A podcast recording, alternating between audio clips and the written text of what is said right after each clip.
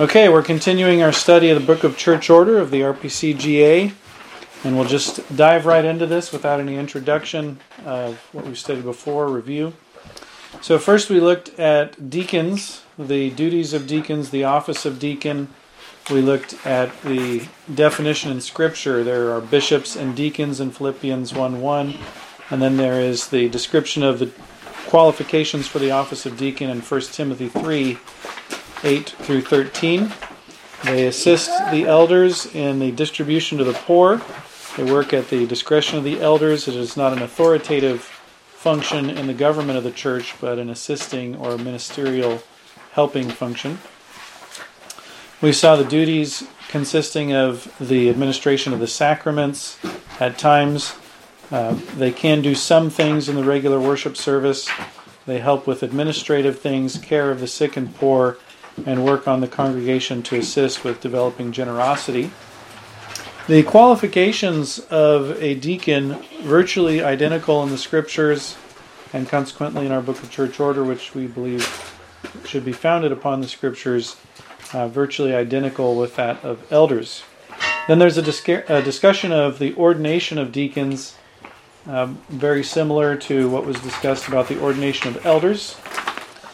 We uh, also consider Acts 6 as a paradigm for deacons, where the elders ask the men of the congregation to look out from among themselves, to select men that they would set over the specific work, and then they ordain them. The elders do, uh, the elders of the church at Jerusalem. So we see there the very idea of approval by a consent of the people, but also by ordination from the elders.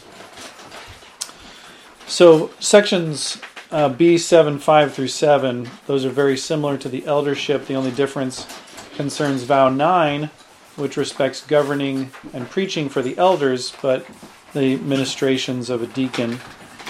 Um, there's also a section discussing the deacon apprentice.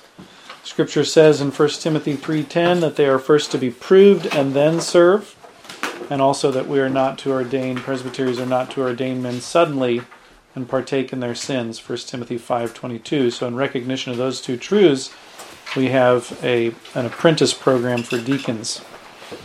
And then finally the licensed deacon section 9 the various forms of application the things that are necessary in that application the status of one who is licensed and the support that he has from his session He's examined by the presbytery. His license expires after a year.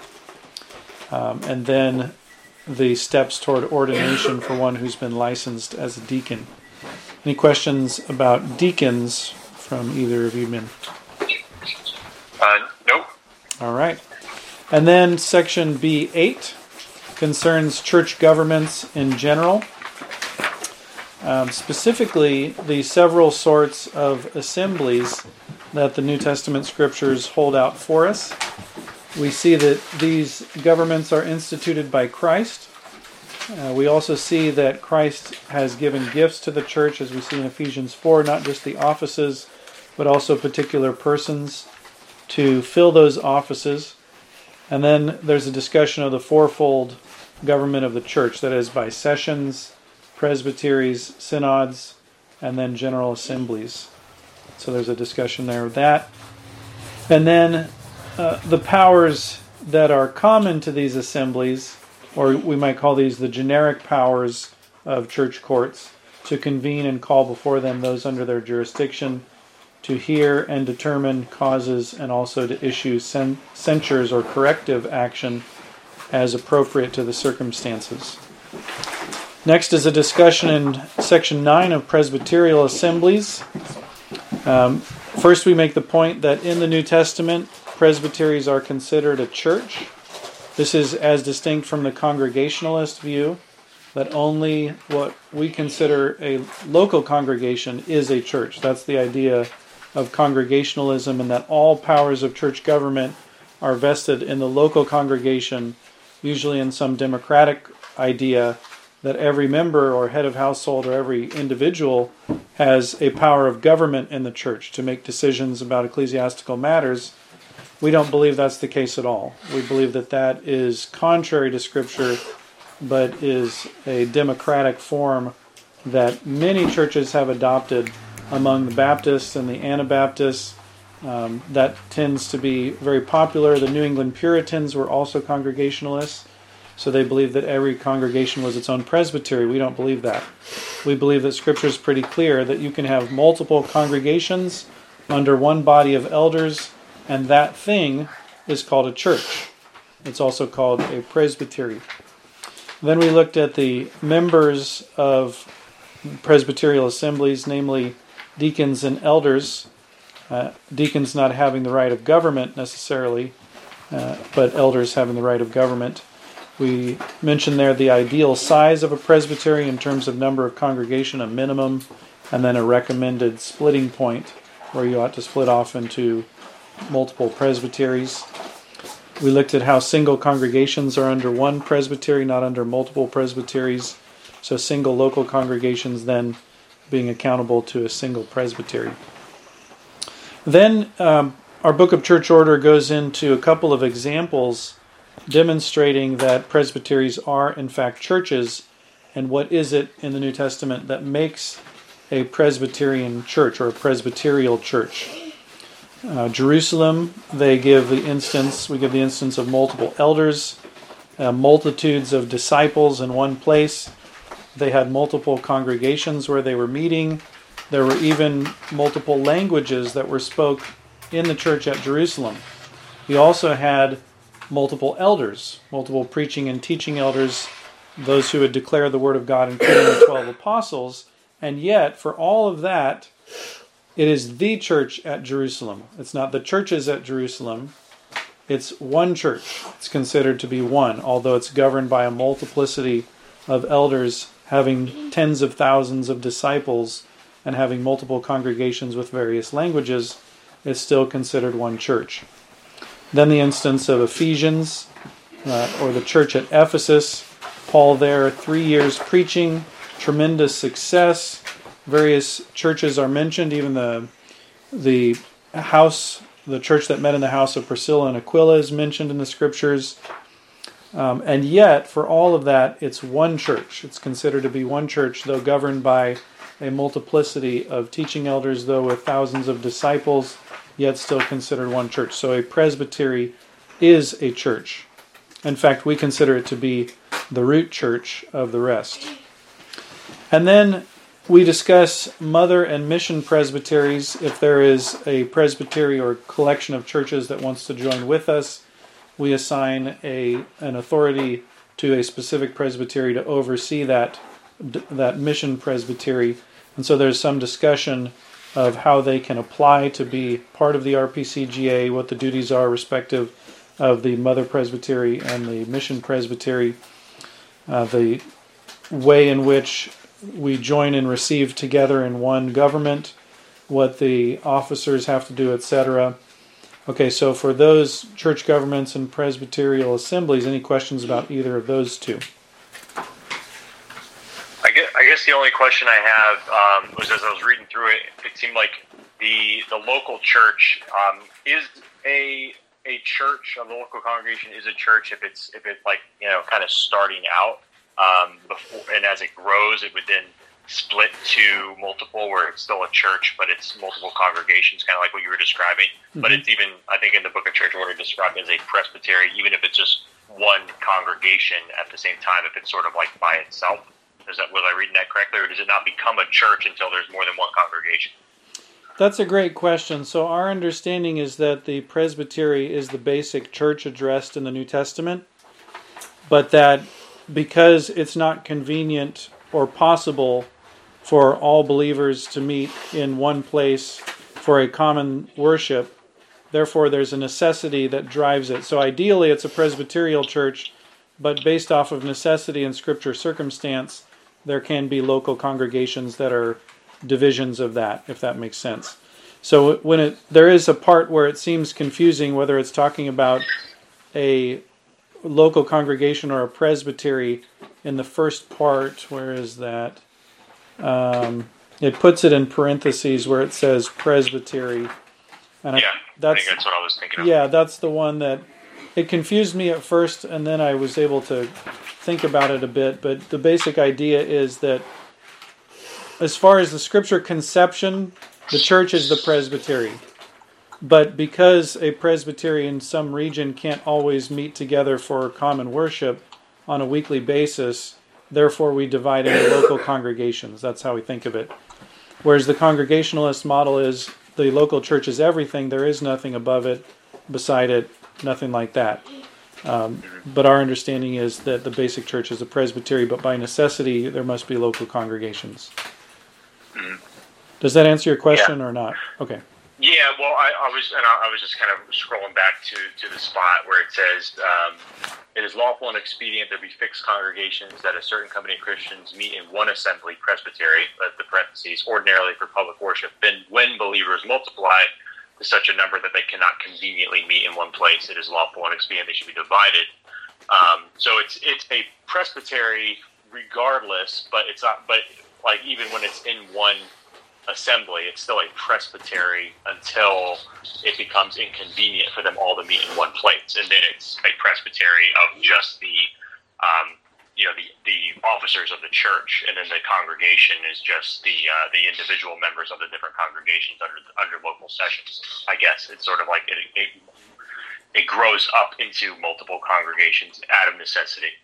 Yeah, and we would still consider the people of each congregation to be under or within that one presbyterial church.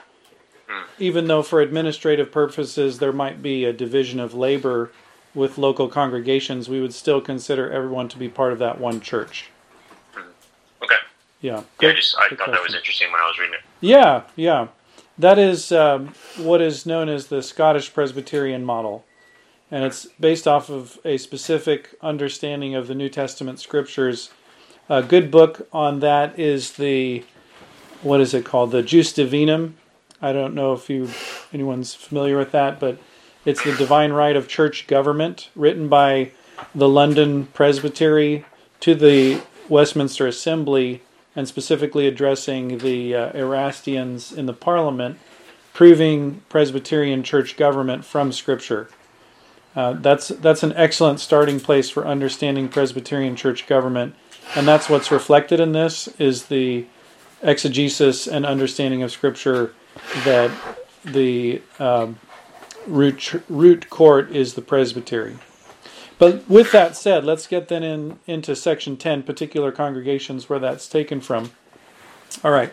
So then first we have a definition. Fixed congregations are caused by the inconvenience of an entire presbytery meeting in one place for worship. Presbytery then we consider to be the root church. Uh, voting privileges we understand to be by male heads of households, and it's not because we're you know patriarchal meanies, but because that is the teaching of Scripture. If you look at the book of Acts, when they're ordaining uh, deacons to assist the eldership, they go to the men of the congregation and they say, Look out among yourselves for seven men who have these qualifications. So the idea of voting within the New Testament is limited to the male disciples of the congregation. Um, and so that's voting privileges. And then membership vows. We have a essentially a credible profession of faith here, a gospel profession of faith. First, do you believe that the Bible, of the Old and New Testaments, to be the inspired, infallible, and inerrant Word of God, having the perfect and only true doctrine of salvation? That's the first question. So, establishing a belief in God's revelation as a saving revelation, as an inspired revelation, as an infallible and an inerrant Word. Inspired meaning God breathed. It's the oracles of God. It's Him speaking. Infallible is unable to deceive. Inerrant, it is without errors at all. Okay, and then second question concerns do you believe in your own sinfulness? Do you believe in your own depravity? And therefore your faith is not directed to yourself and to Christ, but exclusively to Jesus Christ. So there we're confessing sola Christo and sola fide. Do you believe in Christ alone by faith alone? And then in the third question, the third vow concerns holiness. Do you promise to submit yourself to the lordship of Christ and by God's grace to lead a holy life, forsake the world, mortify the deeds of the flesh? And then finally, the fourth question concerns submission to lawful church authority, and submission to discipline in the case of delinquency in life or in doctrine. Uh, partition of congregations there, or dividing up of congregations. Uh, how the bounds uh, are divided is by location. Um, that's the ordinary course, not that there aren't exceptions to the rule, but the ordinary course, people you live by, you owe them more duties, and therefore there ought to be congregations in that way. And then the officers in section 5, officers of particular congregations. Our, our understanding is a minimum of one teaching elder or preaching elder. And then, of course, we desire to have multiplicity. So if there can't be one locally, then there would be assessor elders um, who would join in. The care of the poor is the duty of the eldership. Uh, if there is no diaconate, then it falls to the elders to ensure that they're doing that. We see that even in Paul's commission when he was sent to preach the gospel, he was also sent to care for the poor. And that was something that he was encouraged by the brethren in Jerusalem that he should take care of the poor. And he says, "Yes, we were. We already wanted. We already wanted to do that. They already saw it as their duty." Um, the ordinances in particular congregations talks about this in more detail in the worship part, so we'll bypass that for now. Uh, the assemblies, various assemblies here, the session the session can call members and inquire into their knowledge and spiritual state, uh, issue an admonition or rebuke if necessary, and suspend from the Lord's table. But because we believe that the presbytery is the root church, we don't believe a session has the right on its own cognizance to excommunicate anyone. Um, now, because they can admit people to the Lord's table, they can also exclude them. The session can. They admit and exclude. But as far as the excommunication or the counting of a person as an unbeliever, we believe that church is a Presbyterial church. Um, and then the eighth is the requirement for receiving particular congregations and elders into a presbytery. So if you have a church that's either coming from the outside or that is a mission church going to become full uh, status church, there are certain basic requirements. Least monthly sacrament of the Lord's table, uh, meeting weekly for Lord's Day worship, and then a willingness to hear and understand by the people the standards of our confession and catechisms, and a willingness to submit to the government of our church. And then the presbytery, on its part, agrees to assist by counseling and providing educational materials to that congregation. Um, and then the officers are required of that church are required to adhere to our standards. And then section 9 there, of, under particular congregations 10 9, procedures for receiving new congregations. We'll bypass that for now. Um, Presbytery does some examinations in that case. And then the congregation itself is also asked, asked a series of questions um, in the installation service. And then it discusses particular mission congregations, that they're not of full status uh, but there are many other similar requirements to a full church status. Um, this is often the case if we have people come into our denomination who are not accustomed with our manner of worship or our doctrines, that we have them come in as a mission congregation and try to help them with improving or reforming their worship. We don't think they have to already arrive at whatever understanding we have we believe that there are people who are on their way in that direction, and we're trying to help them in that way. Um, and then for Mission Church in section 11, Mission Churches to become full status congregations, it says what exactly they need to do in that case. Section 12 discusses churches entangled with a civil magistrate. By incorporation, they can have a specific associate status with our denomination where we help them where we minister to them and provide a court of appeals in our presbyteries for whatever their session might say. So it's a way of protecting believers in their interests. But because of our specific understanding, we do not allow those congregations to be full church status. We also have, in lieu of incorporation, a declaration of association and bylaws. Um, if a church needs help with this as they go from associate to full church status, we have an Office of Ecclesiastical Counsel there can be an ad hoc committee from the General Assembly to assist with that. And then also we have a discussion of when particular congregations desire to withdraw from the presbytery if they have specific biblical and constitutional grounds to do so. Um, and then there is a procedure for people to stay within the RPCGA or ministers to stay or elders to stay in the case of a presbytery, which we'll look at later. But there are means by which they can vote and say, in two successive meetings, two thirds minimum, they have to say, yes, we do want to leave the members of the congregation, in which case they can. And then finally, section 15 affiliate status. This is for churches considering membership in our denomination or they desire fellowship. Now, often this is like um, paedo communion churches. They can't become full status churches. Their ministers can't be ministers in our presbyteries or our general assembly if they adhere to that doctrine, but they may be interested in joining with us in fellowship, having some accountability and oversight, and working toward correcting those errors so that they can join us in full church status. So it's a non binding relationship, but it is a relationship in which we're seeking to minister to churches who don't have a conscientious belief in our standards. And that's kind of the idea in that regard. Okay, so any questions about B10 particular congregations? I have one. No. Yes, Casey. Um, so, being that you were saying that we're trying to go for a particular congregation status from the mission status, do we have the director or uh, the declaration of um, in the bylaws? We do have a form that I need to have approved by our moderator, Okay. and then we would present that to the General Assembly and make sure that it's all kosher. Um, but I worked through, yeah, not not in the Jewish sense, in the figurative sense. Um, there will be no slaughtering of animals and dripping of blood, but um, in in that sense, everything that we did, I approved with Dr. Talbot prior to his decease and he at that time was the head of the uh, office of ecclesiastical council like he's the one with the most had the most experience and knowledge of these things. And so everything was run through him so i believe it will be um, acceptable but you never know. So that is a step you're right that needs to take place. All right then moving on to b11 general assemblies and synods.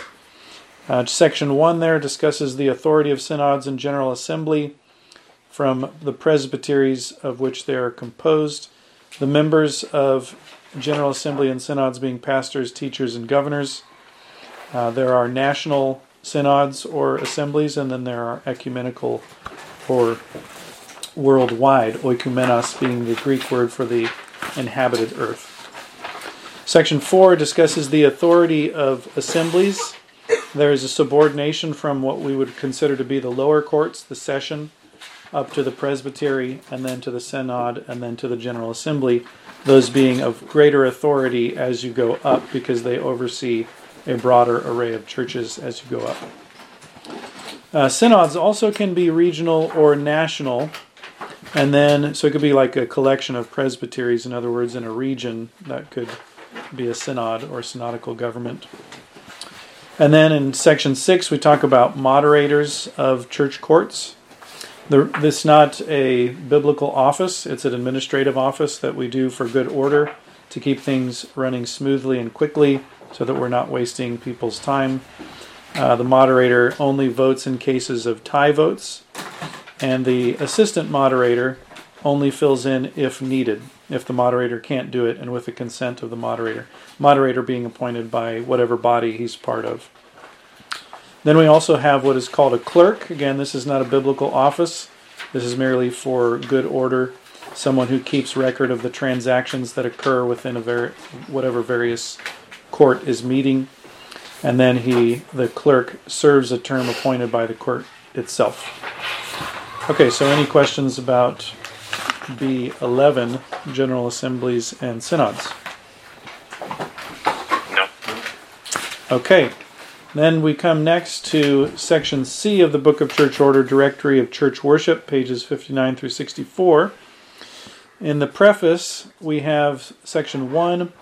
The reason for this is further reform of the church.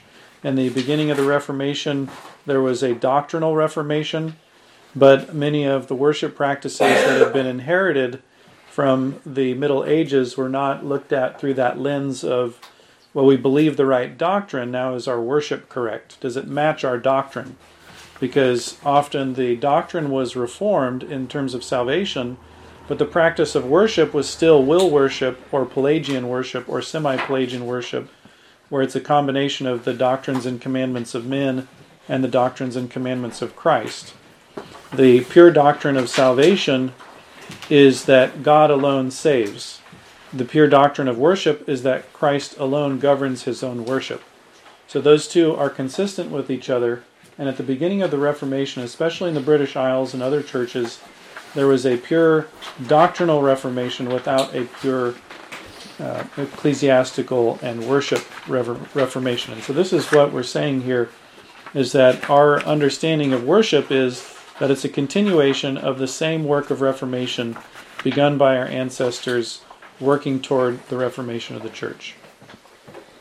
And then point 2 there is just that our directory is not a minutia, it's not a listing out of every single step as the books of worship uh, let's say, of the Church of England, where literally they have sermons printed that their so called priests are supposed to read word for word, or prayers that they're not to deviate from. They're to say these specific words at this specific time, yada, yada, yada. So we're not, our, our directory is a directory. It's not an exact set of words, it's more of the basic idea of what we expect in worship. And then section C2, the public worship of God. Uh, 1, section 1 discusses previous preparation by the congregation itself, the members coming together to come for worship. They're to join together, not, neg- not neglecting the assembling of themselves together for some other private meeting. Then there is a call to worship and a prayer by the pastor who's presiding over the public worship and ordinances. There's the public reading of Scripture. Uh, governing elders may also read scripture as well as the pastor, and occasionally students for the ministry or even deacons can publicly read the scripture. Um, although it is recommended that the whole canonical scriptures be read through, that that actually is not a recommendation; that's a requirement. Must read through the whole canonical scripture. The amount that is read in each worship service is at the discretion of the presiding pastor. And if it's deemed necessary, by the pastor who governs the worship service, then there will be some exposition given after the reading of the whole chapter. So you must you must read the whole chapter, and then at the discretion of the presiding pastor, there will be some exposition of it. Also, people in the congregation are encouraged to have Bibles to read them in the reading that's done publicly, as well as to read their Bibles privately by themselves alone. After the scripture and singing of psalms, there is to be a prayer to prepare the congregation for the preaching. The preaching of the word follows the prayer. And then uh, preaching may also be done occasionally by those licensed to preach who are not yet ordained as ministers. There's a prayer after the sermon giving thanks to God for all of his mercies, especially the mercies of the gospel in Christ Jesus, and a prayer for the growth of the kingdom of God, the overthrow of anti Christian tyranny, a prayer for national deliverances from evils, those sorts of things. And then we also have sacraments to be done in public, not in private, by those lawfully called to the gospel ministry. Uh, in the case of an adult who professes faith, they may be baptized. There are specific vows listed for a person who is to be baptized. Then they're, they're to say those vows publicly when they're about to be baptized. They're to receive instruction concerning the sacrament of baptism, to be prayed for, and the words of institution from the Gospel of Matthew, chapter 28, to be read. There is a form of words to be used in baptism that is given there. And then there is the actual act of washing with water with no other ceremony added to it. And then a prayer giving thanks to the Lord for his work in that person's life. Then also in section 7, we discussed the Lord's table. Um, concerning how often should the Lord's table take place, we have a minimum of monthly, but we don't have anything beyond that. We discussed uh, the exclusion of certain types of people from the Lord's table, the usage of prayer and scripture to prepare the people and their minds for the sacrament, and then an exhortation to walk in a worthy manner uh, after the administration of the elements, a prayer of thanksgiving, and if desirable and thought appropriate, there would be a collection for the poor taken in or around the observance of the Lord's table as long as it doesn't interfere with any other elements. Okay, and then there is a section on the sanctification of the Lord's Day, very valuable section. Of course, this is not our catechism or the confession, so this is just giving general guidance, not particulars like those documents do. Uh, but first, in section one, there it is remembering the the Sabbath day doesn't just happen on the day itself; it also happens in preparation beforehand. So that means that people are considered to be responsible to ensure that before the Sabbath comes, they've done whatever they can, whatever's within their power, to dispatch all their worldly business and cares, so that when the Sabbath comes, there's no hindrance on the day itself. Now, this is not like making a day of preparation like the Jews did. They'd have this day you prepare, and then this day is the actual Sabbath. But it's more of recognizing that as far as human wisdom and ingenuity can allow, do as much as you can so that you're not working on the Sabbath. So that's the first principle. And then the, sec- the second principle is that those who come to worship God on the Lord's Day should be in prayer for themselves, that they may profit, whether families or individuals or both. They should be praying that they would profit when they come to the ordinances of God. They should also be praying for the pastor, that God would give him wisdom in preaching the word and making application to the people's specific needs, that the times of fellowship would be sweet, that if the Lord's table is to be observed, that it would be done in a way that's glorifying to God, edifying to the people, strengthening in their faith. If a baptism is to be observed, remembering thankfully how God has been working in that person or in their family, and then prayer for the actual substance of that sign to be realized in either case of the sacraments in the lives of those participating. And then it discusses timely meetings for worship. That part of not being encumbered with worldly business is that we make it timely and we're all there present before God to hear whatsoever is commanded, to use the words of Cornelius when Peter came to preach to him. We want to be there, we want to be ready to receive the word.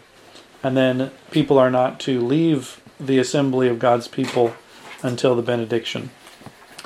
But again, section 4, these are general guidelines. They're not rigid requirements where you have to follow every single step exactly as it's printed out in the Book of Church Order, but these are the general principles. Okay, any questions about the section on directory of church worship? Nope. Okay.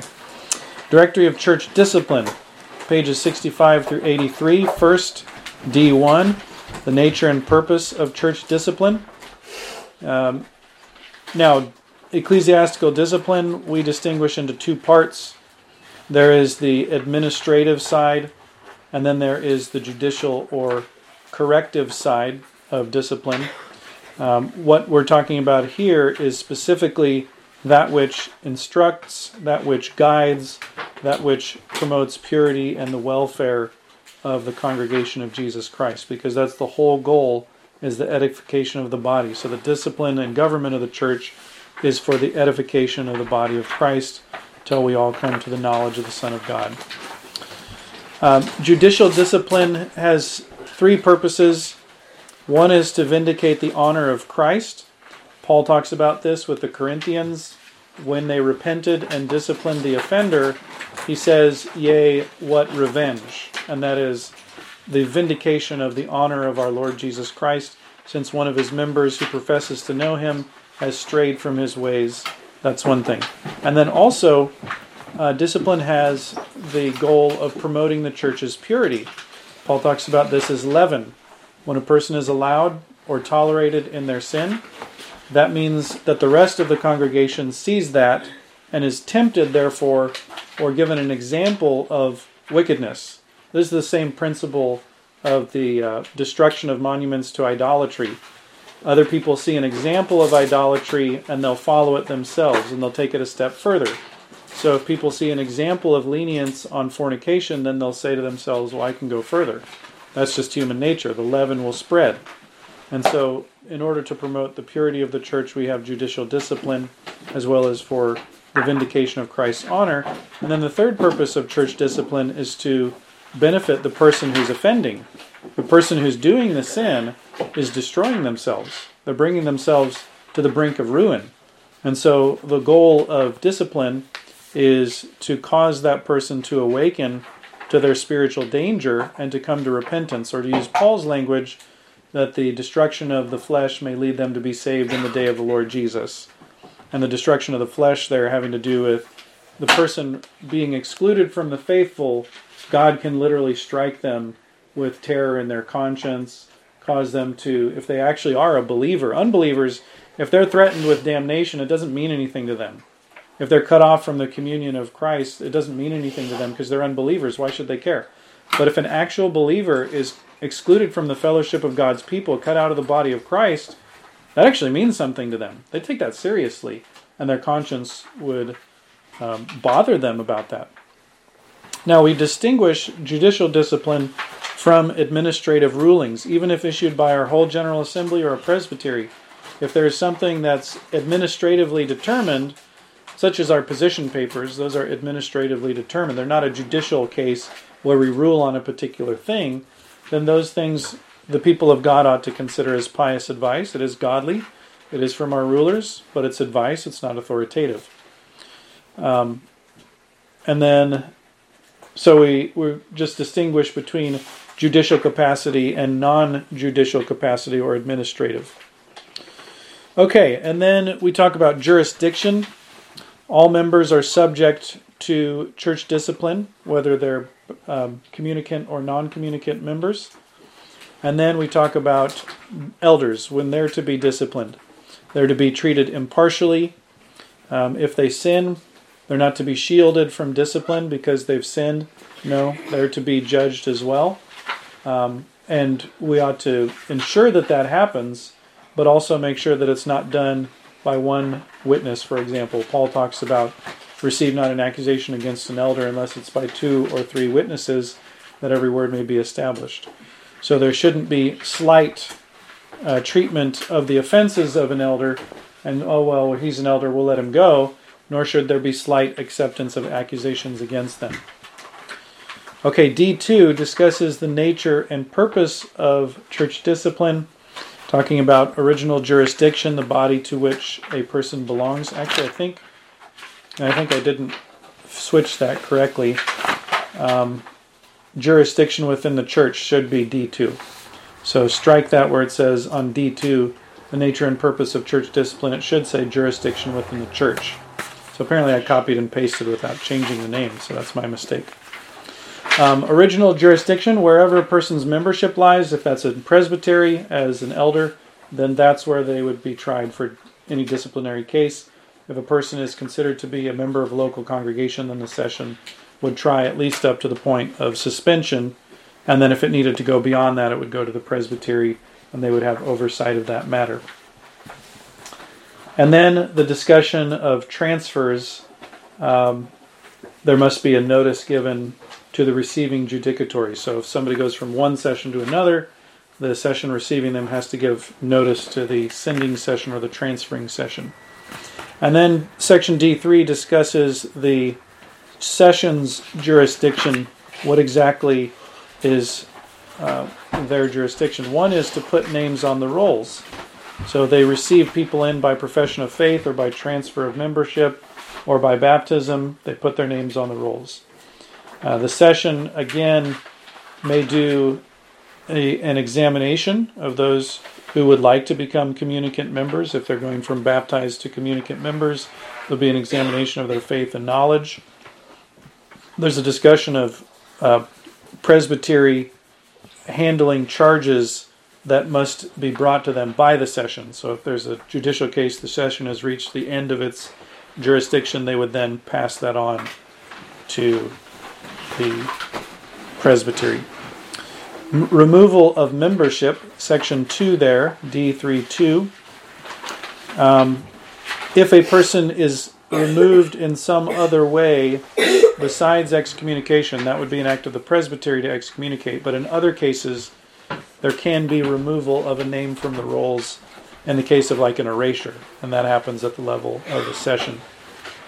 Which then brings us to section 3 with regard to erasure. Now, there are a lot of scenarios here which is very important for elders to know and also for people to know.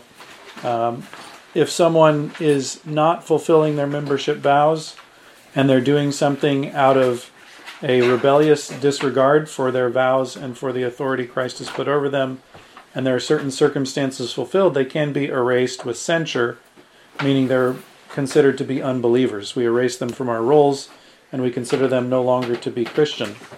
There are other instances in which a person may be erased without censure. For example, we require our people to transfer their membership.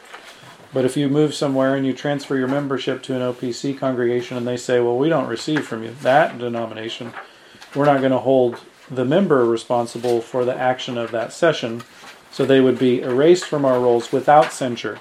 We're not considering them as rebellious or doing some wicked thing.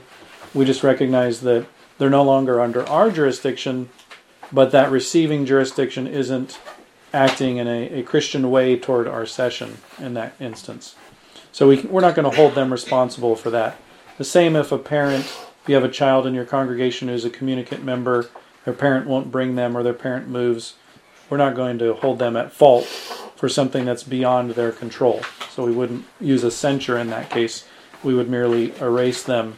But if they go to the PCUSA, then we would erase them and they say, I want to I want to join this, you know, rainbow flag church. Well, we would say that's an apostate church. They don't believe in the word of God. They're in rebellion against it. You must not join that church. And if they continue on that path, then we would erase them with censure because that is a violation of their vows and it's a violation of Scripture. So those are the various uh, types of censure that we have. Any questions about the specifics of the directory for church discipline?